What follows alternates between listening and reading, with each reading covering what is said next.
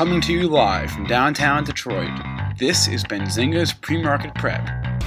With your host, Joel Elconin. This is a volatile puppy here, isn't it?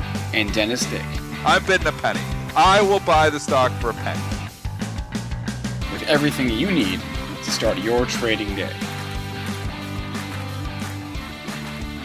Good morning, traders and investors investors. Welcome to Wednesday's October 16th edition of Benzinga's Pre-Market Prep.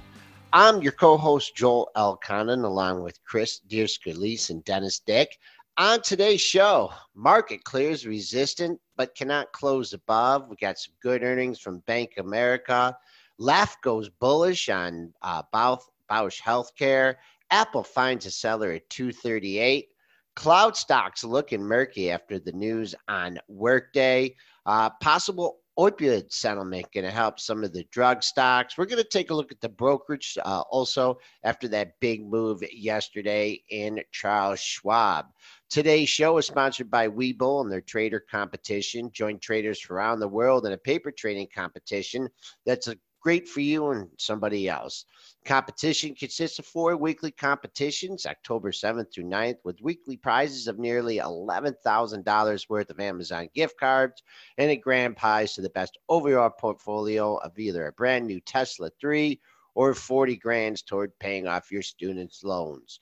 Plus, we will donate a portion of the total returns to Shriners Hospital for Children's Research. To learn more, go to the Webull mobile app or click on this link in the chat. Uh, also, folks, uh, in the Chicago area or near the Chicago area, next week there's going to be the Benzinga Cannabis Conference. I'm going to drop the link here uh, in the chat. Use the uh, code BZFan if you want to sign up to that. I think I just saw that uh, Jim Belushi is going to be there, and plus Jason Raznick and the rest of the Benzinga crew. So we got all that stuff out of the way.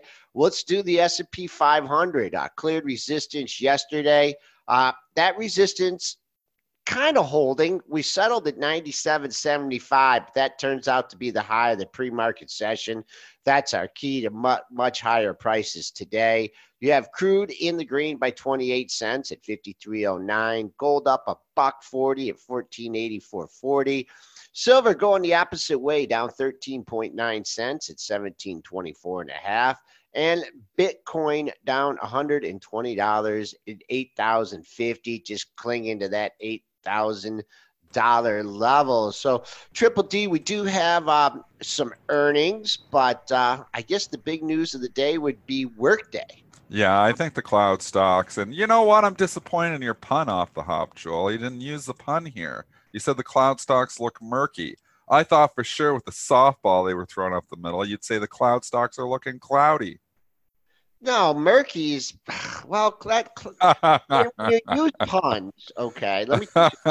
I had Joel's all over this pun. The cloud stocks look cloudy cloudy. That's no good. There's no creativity in there. Yeah, there's all kinds of creativity. We're playing on the cloud. Anyway, so they do look cloudy here this morning. Work days, investors day. Joel, tell us what happened here. It's down five and a half percent, down almost 10 points here now. Give us the reasoning here. WDAY is taking the beats. Uh, they had analyst day on Tuesday, and uh, Bernstein said the company's focus on innovation and R&D spending is a long-term positive, but could pressure margins near term. So other firms lowered mm. their target as well. Uh, mm. Uh, the stock, this is this is going to be a tough one for investors because you know uh, a classic stock, big rally. You had your pullback and then everyone was jumping in the pool as of yesterday. The rebound was on their way. And now, where was the low of the move here? Well, we still got some room to the low of the move here, Dennis. Uh, Pre market low 170.02. How's it looking out there for that stock and some other cloud stocks? I mean, there's other news in the sector too here. One concern is that we've had a significant rally and they were starting to show a little bit of life, and this is going to obviously put them right back down in the gutter. Um, multiple downgrades in the sector as well as as uh, Spinner is pointing out. We got Morgan Stanley downgrading NOW, and we also have Citigroup downgrading Adobe. So you have a lot of kind of bad news here in the sector when you're looking Workday, with saying the margin margins issue there. Adobe with the downgrade and NOW with the downgrade. I got to think that's going to bring down the rest of the stocks in the sector. I did put on some cloud shorts last night with Workday getting hit here, so I won't talk about all these stocks. Uh, but I don't have Adobe or now, so I can freely talk about those. ADBE trading down seven points here in the pre-market. I actually did have it overnight. I've already covered it. I covered it before the show started, probably because I wanted to talk about it. NOW down three percent here in the pre-market. It's down uh, eight points as well. So you look at these charts and you think, well, yeah, they were starting to look like they wanted to break out here, and now they look like that breakout could become a fake out because of fundamental news. Yeah, let's uh Workday. Uh, let's first go. I gave you that pre-market low. You have one, yeah, two lows at the 170 area, two bucks off that pre-market low. So let's see what ha- I'll give 169 to 170. We'll see what happens there. That's the trap door. That will take you down probably to the $164 area, but see if that pre market low can hold. Um, also, and we go back and forth on this, if you were caught short this thing, you know, off the bottom here, this is a pretty nice windfall. I don't think you'd be selling more into the short and thinking, hey, here I am, you know, getting, uh, you know, nine bucks back here real quickly. So I don't know what the short interest is, and I know a lot of people don't play the short side of the market, but that's one consideration to keep. Uh, two bucks off or a buck 85 off that pre-market low. Uh, NOW that got downgraded, that's down eight bucks as well. That is yeah. not heavily traded. Uh, it, it's it trades though, and it moves. So this stock is a little bit of a wild child. But again, we were in consolidation station there for a bit, looking like we wanted to break out just as of yesterday, I mean, a lot of stocks look like they want to break out if they didn't break out yesterday because it was a great, great day for the market overall. But it brings us right back down to this range again. I mean, I think you find support down there where you were four days ago, down the 258, 259 area. Yeah. But it's it's tricky because these stocks really have kind of been out of favor for a while, and I just think this maybe puts them back out of favor. Ah. Or do they buy the dip? I, I, I don't. Man. Maybe they buy the dip. I mean, UNH. You did see the buy the dippers coming in, completely different sector. But UNH. Well, I guess UNH never dipped. It was trading up, but they ripped it then. But the banks. I mean, they really bought the the dips in the banks. Goldman was down one at one point in time over five bucks. End up closing in the green there. We know uh, Wells Fargo and Citigroup actually were down as well, and both of them closed in the green. And J.P. Morgan uh, closed strong as well. So you saw a lot of strength there. We're going to talk to bank earnings in a second. I'm just wondering, is the buy the dip mentality across the market right now? So does that mean they come in and buy the dips on the cloud stocks, or is it selective? That's what I'm asking. I I would just for just a general rule of thumb here, uh, I would look at the, when you're looking at all these stocks, whether it's Twilio. Let's see what the Twilio chart looks up looks like here. Uh, boom, boom. Same thing, you know, coming off the low, looking like you're okay. I've just figured that 50% retracement, see if you have one or two same lows in that area. Then if it holds, I think it will be a buy the dip. If they can't, you know, hold those pre-market lows around the 50%, of the entire move, then just look for the lows of the move here. But uh, it's a little bit different. They bought, you know, there were bank earnings yesterday and they were buying the banks. Goldman, they didn't love the report. But the other, you know, this thing is more like old, you know, the entire sector wide, right? There's a lot of yeah, there's a lot of negative news here. All right. So, well, uh, three three different pieces with two downgrades in the sector on the same day, and obviously the margin uh, issue there with workday. So, I'm not coming in and buying the dip. Um, I might be covering some shorts on some of the stocks I do have in the sector, but I'm not going long on any stocks. At least, you know, I just don't have the guts. Maybe it is. Maybe it's the mentality. Maybe you just got to come in and start buying dips on everything because this market seems to be ripping. And let's go to the overall market because it's been an impressive couple of days. I mean, yeah, we were quiet there for one day in there, but really, we look at this a week ago and everybody's worried, oh, we're in trouble here again. And the market just turns around and rallies, you know, 100 S&P points in your face. Yep, and uh, we did clear resistance, and a lot of times, you know, when we talk about the charts here, we're going to take a look at the spider the S and P. You had all those highs like 29, 94, 95. Now you cleared it yesterday. You snuck into the 3,000 handle, 3003 and a quarter uh, was the high, but you, you and you closed above it here, but you're trading below it. So I don't know what the news. Uh, you know, overall to take us down. But really important if you get if you go green on this session here, I think you got a good shot. Take out yesterday's high, and then you don't have really much in the 3,000 handle. But uh, let's move over. We do uh, we do have some earnings to talk about. Yeah, we do. Uh, that the bank earnings uh, continue to impress here. Bank America has a EPS beat of a nickel, 56 versus 51. Uh, rev sales beat 20 just a slight beat 22.8 billion versus 22.79 billion. They're trading high. I'll tell you right now these these branches are ghost towns. They are absolutely ghost towns. The one by my house i had to go in and get some uh, some large bills for tips and stuff. They had one teller the drive up window was closed, and I think they had. Like, well, that's a good thing, though, isn't it? Because so. so many people are doing online banking. I mean, you don't need as much physical. You know, their labor costs can go down. I mean, a lot of stuff is just done online now.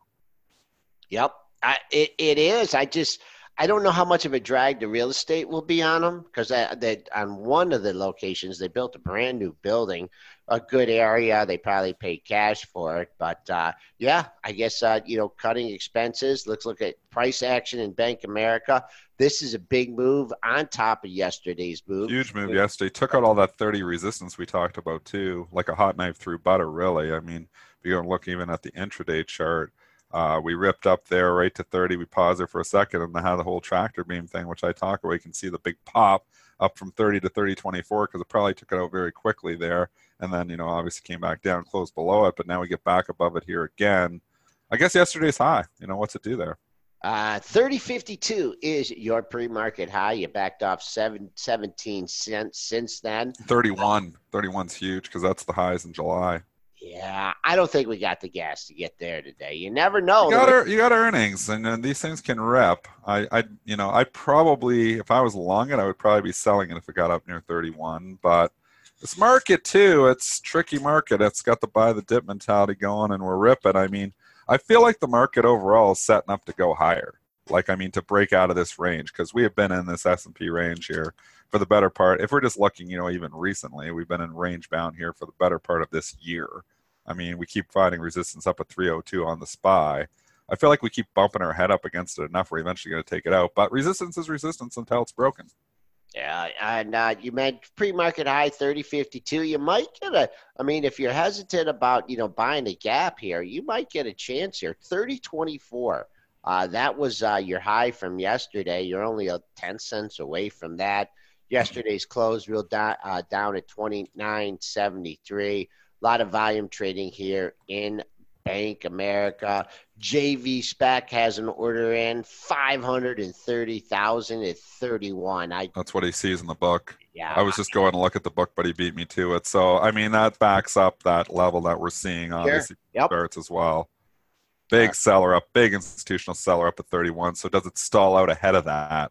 Potentially. So I'd just be cautious if I'm. I wouldn't be going and buying at 39. It could turn around in a hurry. Again, if it sits up there for long enough, eventually they do usually take it out. But if it just has a quick spike or opens up there, sometimes it can fall off too. So we'll have to see what it does at 31 if it gets up there. And there was a little rumor yesterday, of course, an unsubstantiated rumor that uh, Bank America, uh, Warren was looking to go uh, be a 10% owner of Bank America, and I was just thinking what a great day to float a rumor out like well, that. he already owns a lot of Bank He owns a lot, but he was supposedly he was getting uh, permission to take up to a 10% stake.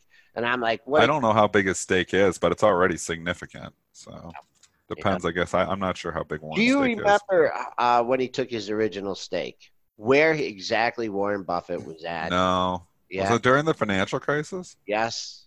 Yep. Yep. Yeah. He was in was, his it, was it with preferred stock too, wasn't was it? In his bathtub. Remember that? Yeah, and he I, and he ended up thinking, yeah, he was. Th- was that was it Goldman or, or Bank America?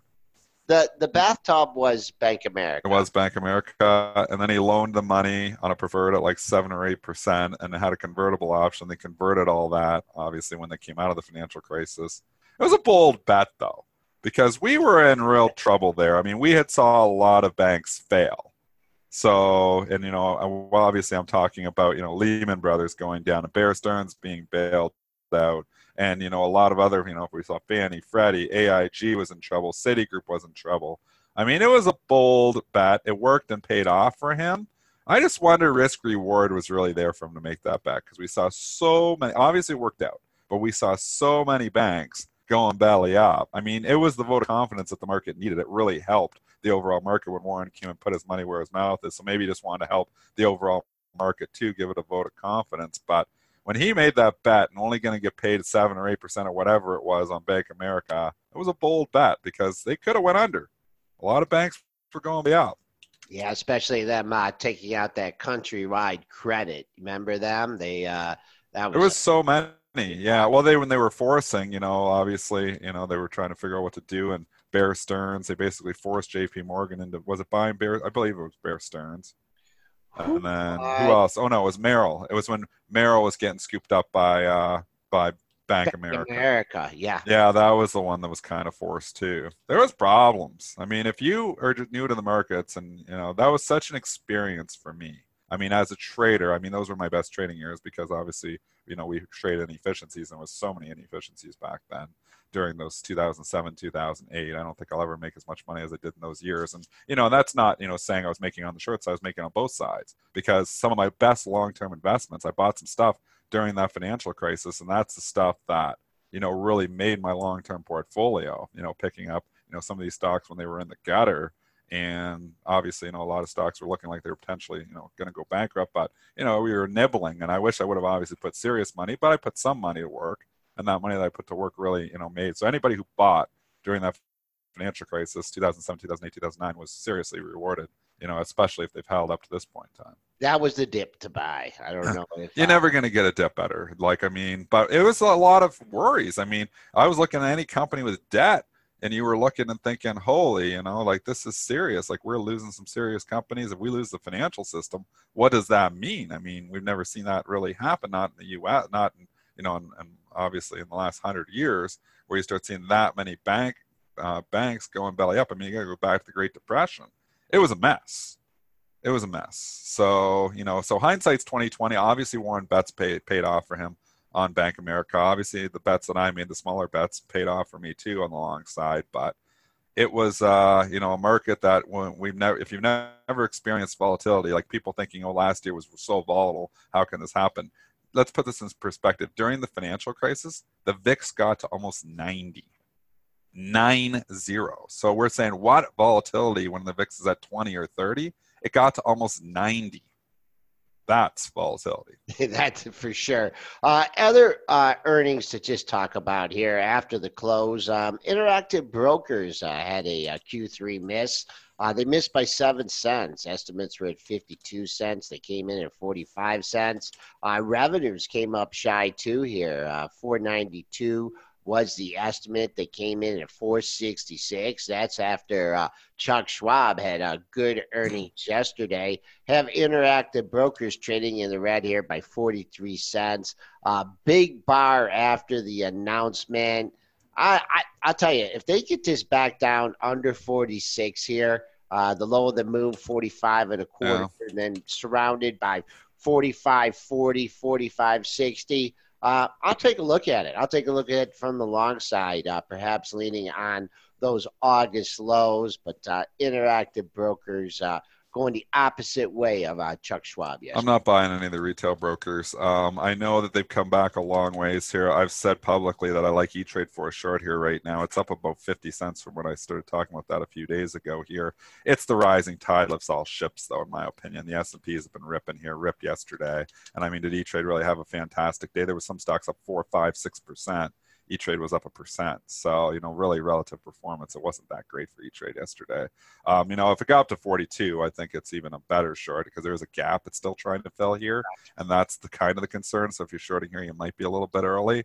I just think there's so many unknowns. I mean, you're going to bring this back to almost the price where it was when they had commissions and now they don't. Doesn't make any sense to me at all. Ameritrade hasn't come nearly back as far. I mean, we we're $45 and you know we're down here at 36 so i don't know why e-trade came back so much. Interactive brokers never sold off quite as much either there but i just can't bring myself to own any of these retail stocks with so many unknowns about their potential revenue obviously lost from these commissions United Airlines uh, also reported here. Uh, Delta kicked things off with not such a good report. Uh, United Airlines here, they came in with a Q3 beat, estimates at 395. They came in at 407. But it was a mixed report as they missed on revenues. The street at 11.41 billion. Sales came in at 11.38 billion. They did raise guidance. Now, I know this thing is kind of thin and all over the place. Uh, someone got real excited, uh, took it up to 90, 97. Uh, boy, oh, nothing here, nothing on the dailies there. You've backed off, Dennis what kind of liquidity are you seeing in UAL? I mean, it's fairly active market here right now, and it was active last night too, 89.55. Let's see what happens at 90. I mean, it's a big whole psychological number. You topped out there a couple of times. Can it stall out there again?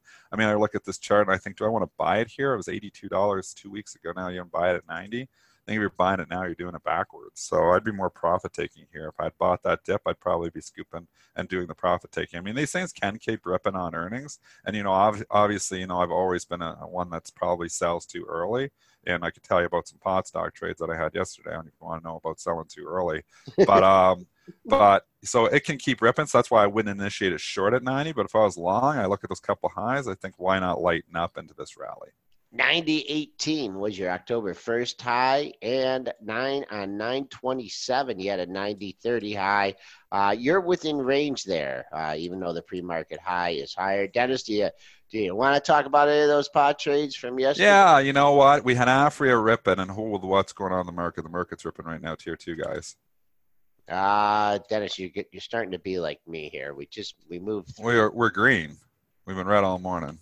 Yeah. Okay. We have some movement here going on right now. We got a little rally going. Brentster will uh he'll track it down for us. We do have a rally. We don't really this is really not a time uh, for a number, right? 82236.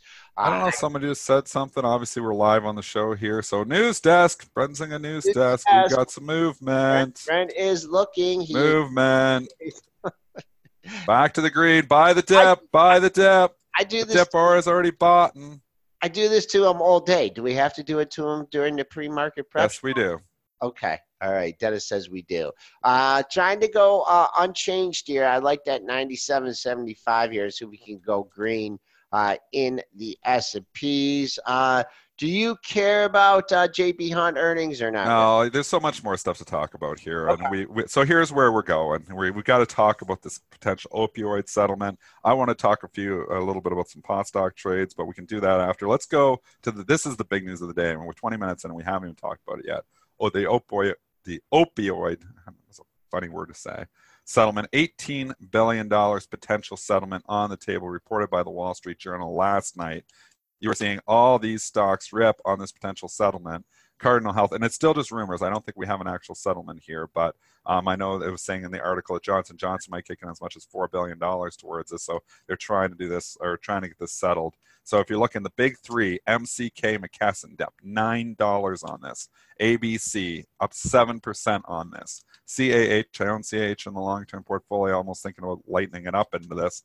Uh, up six percent, six percent on this. Johnson Johnson is up a couple of bucks on this. We also saw bit, uh, some of the drug stocks catch or the, the, the retailers catching a bit of a bid last night. WBA, CVS, and RAD were all trading up slightly on this. They're not going to get the kind of moves that obviously Cardinal and McKesson and ABC are getting because those are direct plays off of this. But we're seeing big pops in all these stocks. All these stocks have been in the gutter for a long time.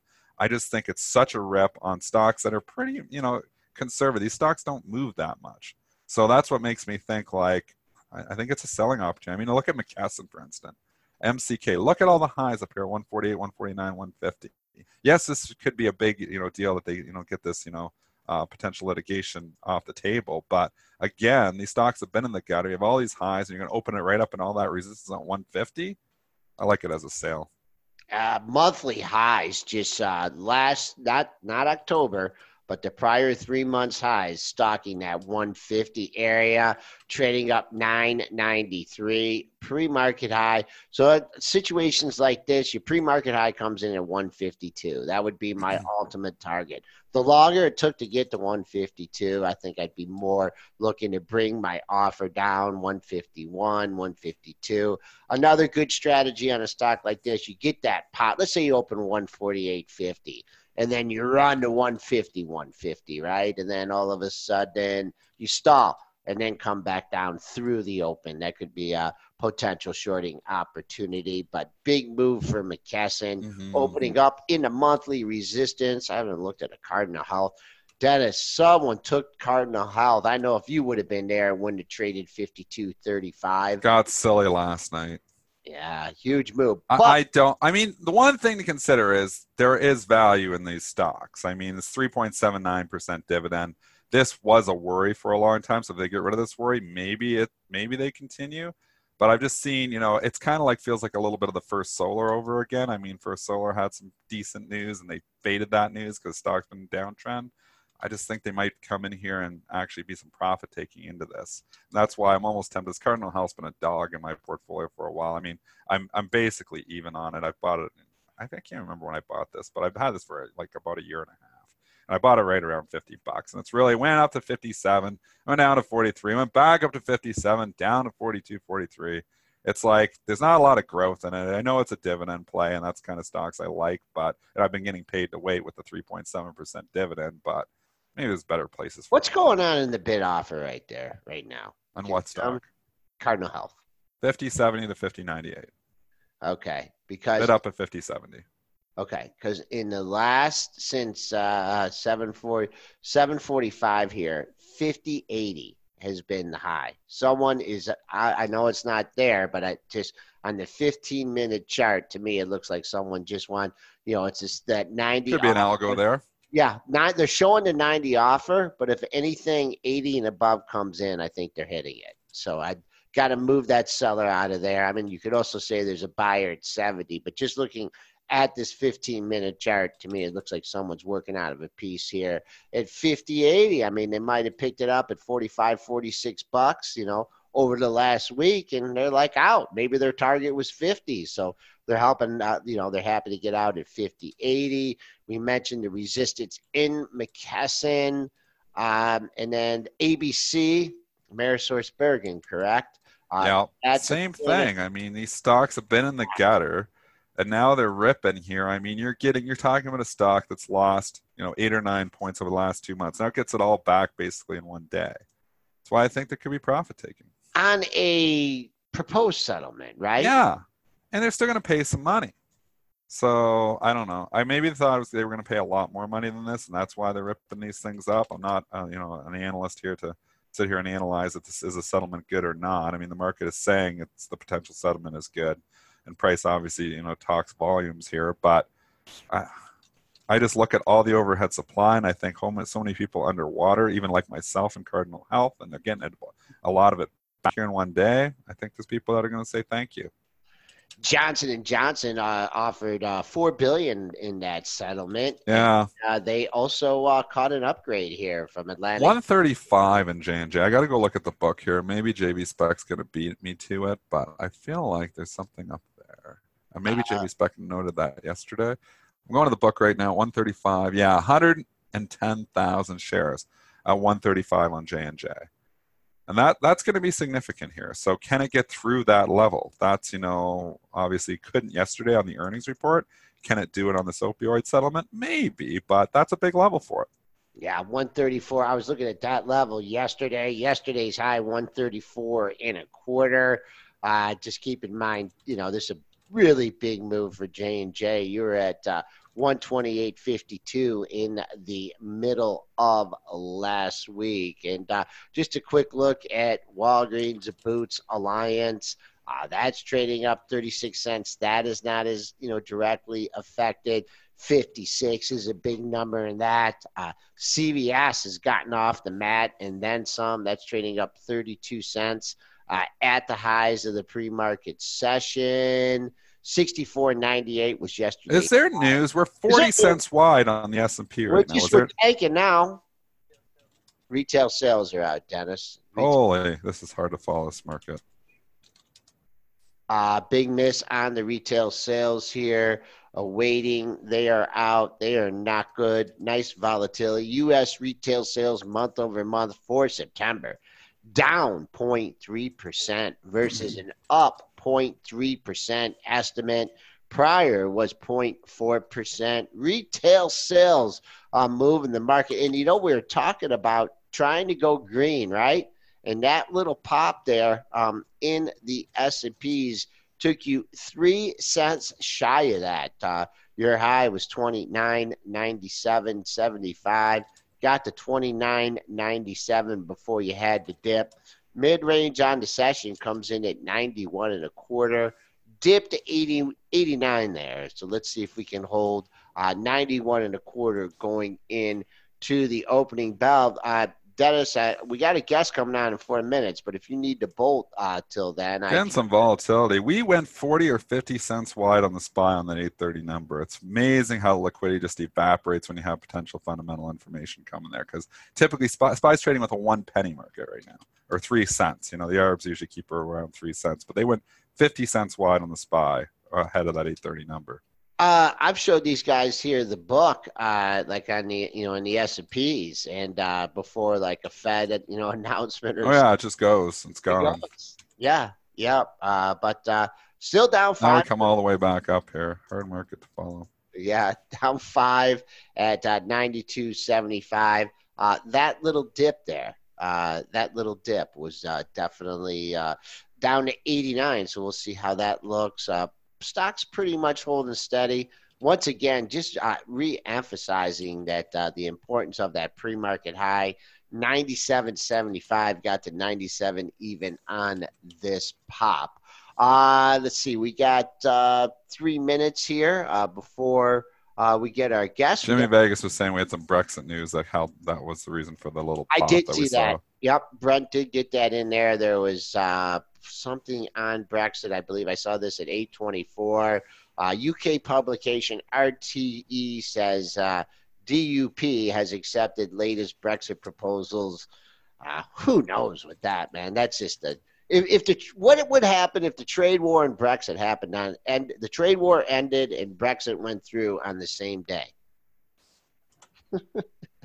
uh, no idea. Trade war, I think trumps it all, though. Um, I just want to touch real quick here. Uh, Andrew Left goes bullish on uh, BHC, sure. healthcare. That got a nice spike yesterday. Um, Andrew hasn't been too hot lately. He's had some shorts, I know, and he's been kind of quiet. We'll see how this works out. Trading up 11 cents. I think that it's important that you take out that high from yesterday at 22.04. You backed off to settle 70 cents off that at 21.34. Also, other highs there at uh, 22, 22, 22 and a quarter. So there's your major resistance. I also wanted to mention here, real quick, Apple. Now, do you think this is a coincidence or not, uh, Dennis? I bought my when I bought my iWatch, Apple the day before closed at 220.82 and it closed at 235.32 yesterday. Do you think it's that, the, it's the watch indicator, like the briefcase indicator with Greenspan. We had the watch indicator with Joel. Buys a, yeah. he buys a product, and the stock takes off, and knows that, that revenue's coming in there. Uh, but I will say, someone wants out at 238 here. Uh, you look at the last three sessions 37 64, 38 13, and then 37 65 yesterday. Now, we have backed off from that area $3, but if you are looking at a swing short or maybe to look at some pro, you know, you want another breakout here, something going down to 238 was a laggard in yesterday's market, but uh, I pointed out to somebody look what it's done over the last couple of weeks. You know, to hardly call it, you know, just because it didn't participate in yesterday's rally, it surely uh, had participated uh, quite a bit before. So don't it, call me Shirley. Okay, that's uh, that's from um, Airplane, right? How we doing, Chris? Do we have okay? So uh, time to time here, yeah, we have a new guest, and uh, we got one I think you guys are really gonna like. It's uh, Tom Bowley.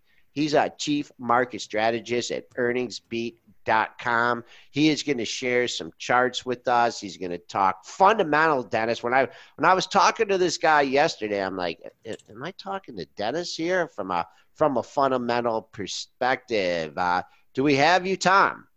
I am here. Good morning, guys. Uh, good morning, and uh, are we going to get you on video as well? There I am. Okay, there he is. Excellent. How you doing today? I'm doing great. How are you guys doing? Ah, we're doing well here. Just uh, watching some of the volatility here. What what do you got on that hat there? What is that? Baltimore. That Ravens? is the no. I had to go with uh, the local team, the Carolina Panthers. The Carolina Panthers. Okay. So I'm just a little bit south of Charlotte, North Carolina. They're just just over the line in South Carolina, so it's more of a Carolina team. But yeah, I, I thought I would. Uh, I was thinking about you know sporting my Virginia Tech colors today, but uh, the season hasn't been so great. I thought I'd do the Panthers instead. All right, so so tell us, uh, you got an interesting background. People come from all you know different uh, walks of life here. Tell us, you know, what you were doing originally and kind of how that how it led you into the markets. All right. Well, I've been in the markets uh, really since the early 1980s, but uh, I was uh, well, I am a CPA, so I was in public accounting for 20 years. Uh, worked in a large uh, regional CPA firm in the Washington D.C., Baltimore, Maryland area for those 20 years and uh, really just uh, got tired of it and uh, had a passion for the market. A good friend of mine was starting a business, and uh, so I joined him. That was uh, Invested Central back in 2004. And uh, the business just evolved, and we eventually changed the name to Earnings Beats because of our product lineup that we started, where we basically were not trading any companies unless they had beaten Wall Street estimates on both top and bottom lines and uh, so it just made sense to change the name to uh, earningsbeats.com, kind of give everybody a little bit of taste of what we were doing. But uh, I've been, well, I was doing that for from the time we started Invested Central in 2004 all the way through 2015. Uh, had developed a relationship with StockCharts where I had, um, this kind of goes back a ways, but 2006, 2007, I was uh, doing a national radio show on uh, the market and uh, trading. And if you've ever tried to to uh, to do technical analysis on the radio, uh, it's not uh, particularly easy when you start talking about the MACD and the PPO, and people's heads probably spinning listening to the radio. But anyhow, um, I agree. I agree, Dennis. And uh, you know, Dennis tells me you know about the numbers and stuff, and I think it's really hard. That's why I think it's important to talk to fundamentals. And you are a fundamentalist here. Tell us about your screening process, how many stocks you follow, your time duration. Uh, give us a little introduction into that. All right. Well, I have what I call a strong earnings chart list. And what I do is I go through and look at just about every earnings report as it comes out. And I'm really just looking for the headline numbers. I'm looking for revenues. I'm looking for earnings per share. It's to me, it's an evaluation of management. So if uh, management is conservative, I mean, if you notice, Apple throughout the years almost always uh, promises low and then beats.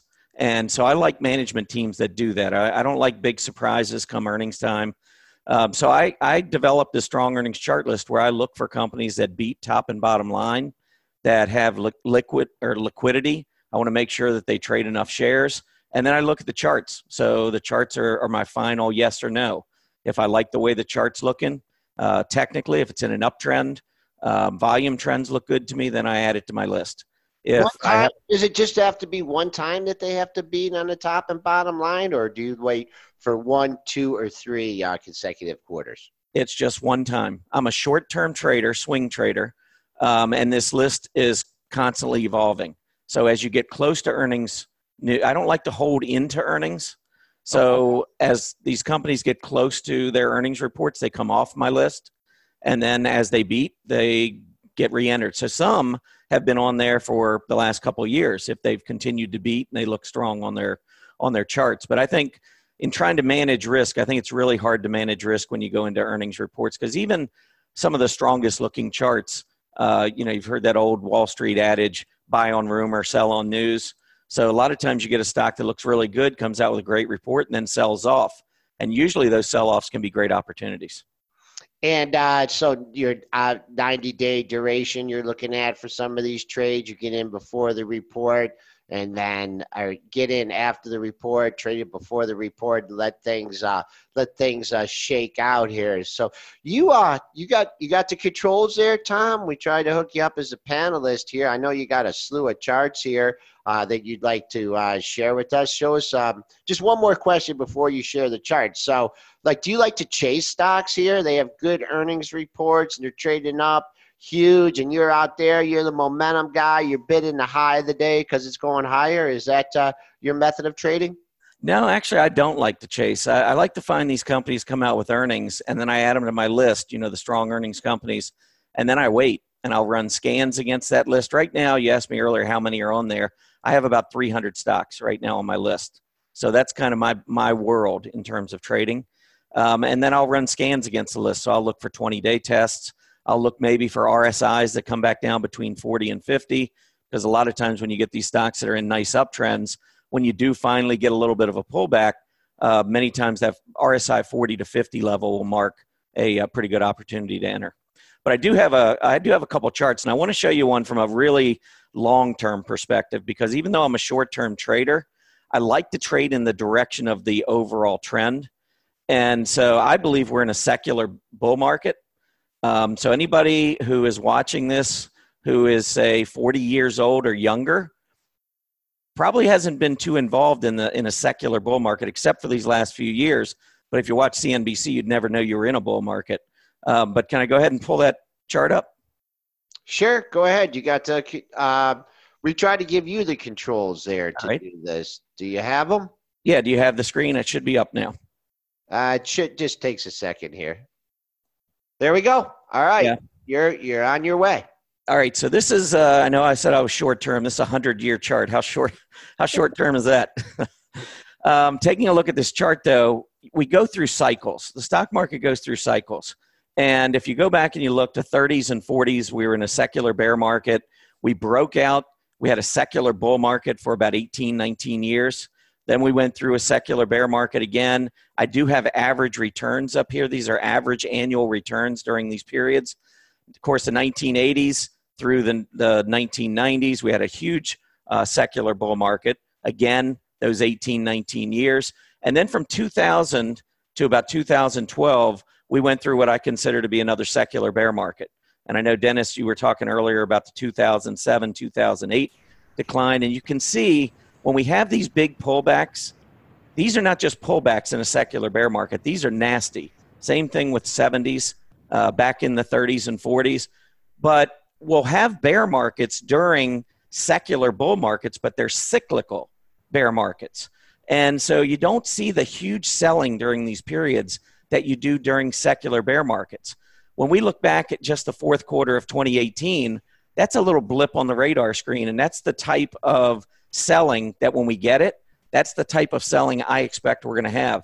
I might be one of the most bullish guests you've had on here. I think the next 10 years, the stock market's going to explode to the upside.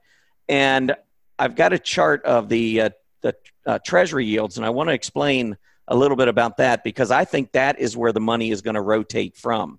So if we take a look at the 10 year treasury yield, and if you look back over these last 10 years, this is a 10 year chart.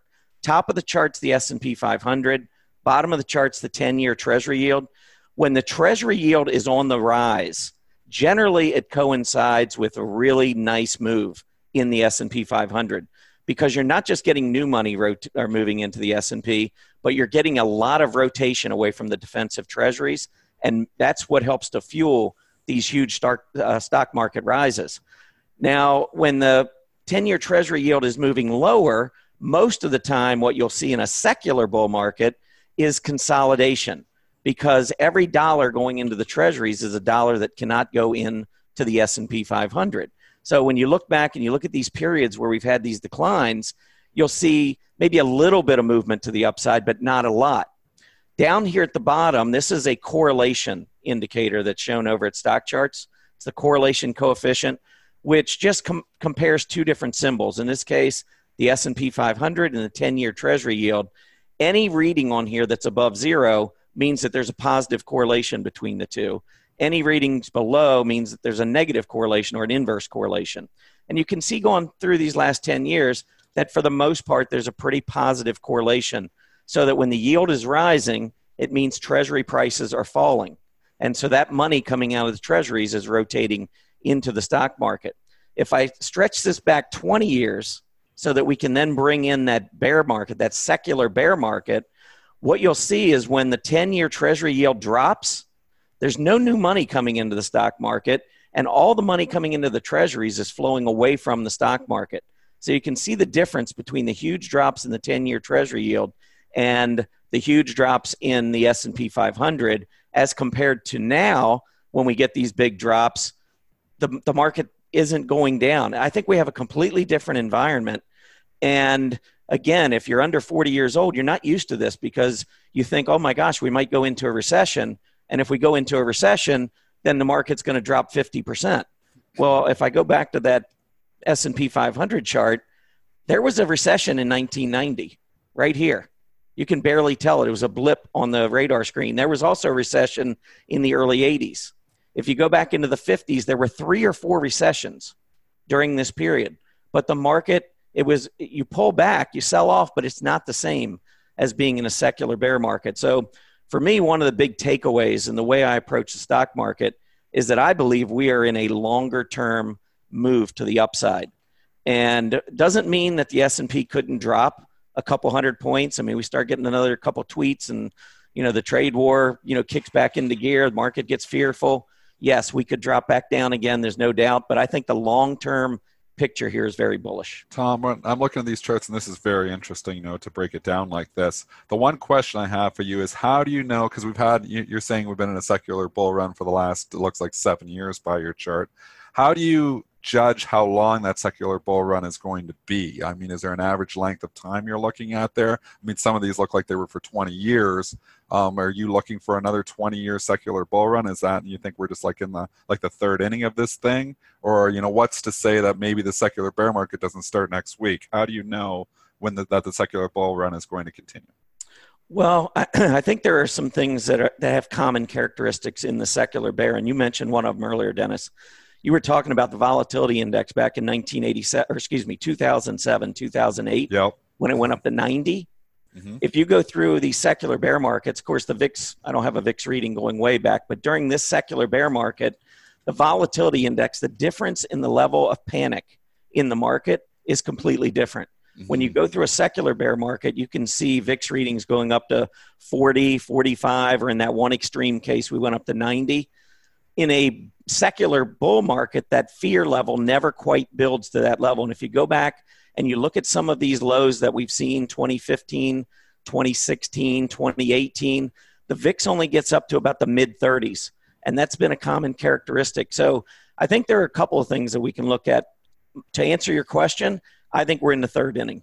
I think that this is a generational type of a bull market, very similar to the 1980s and 90s very similar to the 1950s and 60s. Um, you know, we go through a period of 12 years, 10, 12 years where we go nowhere, even though our economy does grow. It's not like we're in a recession for 10 to 12 years. I think that it's a catch up. I think that the, the stock market is going to catch up to all the growth that we had experienced. I think the money rotating, it's hard to argue that we're not going to start to see some money rotating away from treasuries as low as those treasury yields are right now. I mean, maybe we go negative like so many other parts of the world, but I don't think so. I think that we're going to see a little bit more movement to the upside in the yields. I'm not looking for five, six percent in the Treasury yield, but if we get to two and a half, three percent, that would be a huge amount of money rotating out of Treasuries to help fuel this bull market. I mean, the big um, you know thing here too is where does money go? I mean, when I look at this, and you know, this is would give food for for your thesis here uh, where does money go? I mean, we, we, we've got interest rates are so low. If you're sitting in cash, you're just losing to inflation. I know they say that we don't have inflation, but we know that's not true because if they calculated the way they did 20 years ago, inflation's still running around 6%. And that's the number you got to look at because, you know, there is obviously still inflation here, um, you know, and through product sizing and everything, they have other ways too. But I'm just saying, where do you go uh, to, you know, keep up with inflation? I mean, if you're looking at one or 2% here, you know, even if you went to the 30 year and say you're, you're going to get, you know, uh, upwards of three percent, maybe longer term. I mean, it's it's tough to you know it's tough to make money at that. So I just don't know where else money goes, and this is why I think I agree with you. I think you know we could eventually see Dow thirty thousand or the Dow fifty thousand, or even potentially Dow one hundred thousand, and maybe it's not as far away as we think. Yeah, I was looking. I wouldn't be surprised. I was looking at the S and P 500, but I think in 10 years we could be at 7,500. That, that would be yeah. So that's significant, Ron. That makes me want. You're making me all bullish here. I want to go out and buy stocks here now. It's the dip. We're down. We're down 0.1 percent here this point. I want to go buy stocks. well, again, short term, I you know I think you know we could go back to 2700, 2750. I don't think we're going back down there, but I think that we that would still play into the long term bullishness, and I'd still be okay with it. I think we're going to break out though. You said earlier you kind of you know you it feels like it to tripping. me. Yeah, I, I see it as well and you've got a lot of folks that are very nervous and bearish. I want to show you this one last chart, and then I've got to run. Mm-hmm. But this is a chart of the. This is again long-term chart of the S and P 500. Here on the bottom, I have a 12-month rate of change on jobs. So when you look back at all of these moves, uh, I put in these blue X's. These are all recessions. These are by definition recessions that hit. And if you look, every one of these saw job growth go negative. All but well 1969 i think was the only one that didn't go negative on job growth. Every other one we saw this go negative. Now everybody's screaming about a possible recession. We had a manufacturing report that was showing contraction a week or two ago. Look at where the jobs number is right now. I'm not saying that we can't have one but based on jobs i think the economy is stronger than what a lot of folks are saying and i think that's going to be a catalyst to drive the yields higher and again to move that money from treasuries over into equity. So, uh, two things that I would watch really closely because I don't have time to go into them now. Maybe I can come back sometime and, and share these charts. But transports and small caps, those tend to be the groups that really start to, to cook when the market breaks out and starts running. So I know you said earlier, I heard you say you're not interested in the JB Hunt report. That was actually one of the reports I was watching pretty closely. And I'm also watching for Kansas City Southern, which is a railroad reporting on Friday because if we can get the transports going, I think that would be a confirming signal that we're going higher. We've been on the line with Tom Bowley. He's the chief market strategist at earningsbeats.com. And uh, based on the responses here from uh, both our chats, uh, you're going to be back on our show uh, sometime soon. Thank you, Tom. Great information, great charts. We'll be back with you real soon. All right. Thanks, guys. All right, S&P futures still down uh, six and a half, uh, twenty nine ninety one and a quarter. So basically, you had a little run up on the Brexit, you had a little dip on the retail mm-hmm. sales, and the market is quiet. Dennis, did you like that? Uh, yeah, I like taking back and doing. You know, this makes me feel more comfortable with my long term portfolio because you know I've been frustrated with the long term portfolio, and maybe it's because we haven't gone anywhere for two years. And I look at my long term investments and think man, they're not doing anything. I'm at the same spot I was two years ago. The only reason I have a little bit more money is because I'm making trading money. I'm throwing more money into it. But I mean, really, you know, when you own 100 stocks like I do, you're really going to do what the S&P is really kind of doing. And if you look here, if we just go back and look at our monthly charts, I mean, we're at S&P. Well, I guess you know we're up slightly here, 293 on the SPY a year ago, and if you go back a little further, 20 beginning of 2018, we got to 286. I mean, really, we're talking about the market being up two or three percent in the last couple of years it has you know and obviously if you're looking at depending on when you timed it too i mean it's obviously points in time. If you bought it lower you know on the dip at the beginning of 20 or, or 19 you'd be better off. But just looking overall it's really gone nowhere for two years. So maybe we're just gearing up for this next big bull run here like tom thinks. I mean there's a, a good argument where does money go? You know if you're looking at where you want to put money and you know some people believe it's all going to go to cryptocurrency and some people believe it's still going to go back into gold but I mean, the stock market has uh, been one of the better performers, at least if you're looking out for the last seven or eight years. And over time, I feel like with interest rates so low, uh, I just can't see stocks getting smacked. Yeah.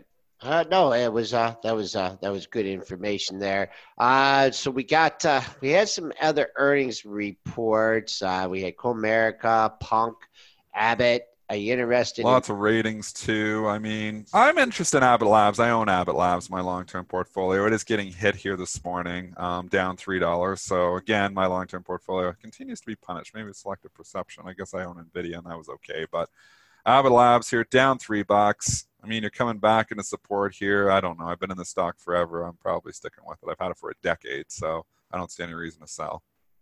Did they did when they went that eighty four dip to seven? Did they buy somebody there? I'm trying to think, or was that just Mark? Mm, No. Well, AbbVie obviously had the big, you know. yeah, no, that's not it. Okay, well, you got it. This is a big. AbbVie had the Allergan purchase, and that's why obviously AbbVie had the huge fall. If you go back and look at back to uh, June of this year, that's what the big Oh, fall back. But Yeah. I always put those two stocks together because AbbVie obviously came from Abbott Labs. And uh, who bought uh, Oxy? Who was the one that got pounded on that? Uh, no, you, they bought APA. Oxy bought APA, and uh, Oxy yeah, got is pounded. that- is or that, not APA. I'm sorry, A- Ana- Anadarko, uh, which is off the board now. That merger did go through. man. They got Carl in here. They got uh, Warren in They here. paid too much. I mean, they came in, they paid a premium for a petroleum company in an environment where they're selling the hell out of petroleum companies. It was a ridiculous premium. I mean, if you look at what Anadarko got, I mean, shareholders made out like bandits on that. And Chevron, the best thing they did was lose that bid because the stock has obviously held up a lot better than Oxy. Oxy was trading when this merger and they obviously won the bid was around seventy dollars, sixty-seven dollars, I believe it was, and you know ended up now it's up forty. So a lot to do with oil. Oil hasn't done great either. But really, if you look at oil over that same period of time, oil really hasn't gone down that much.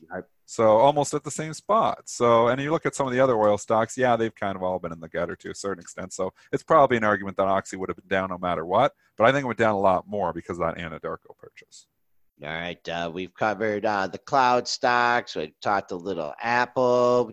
Um, earnings uh, after the close. Uh, let's just take a look at the chart. A couple of these. Um, IBM, itsy bitsy machinery.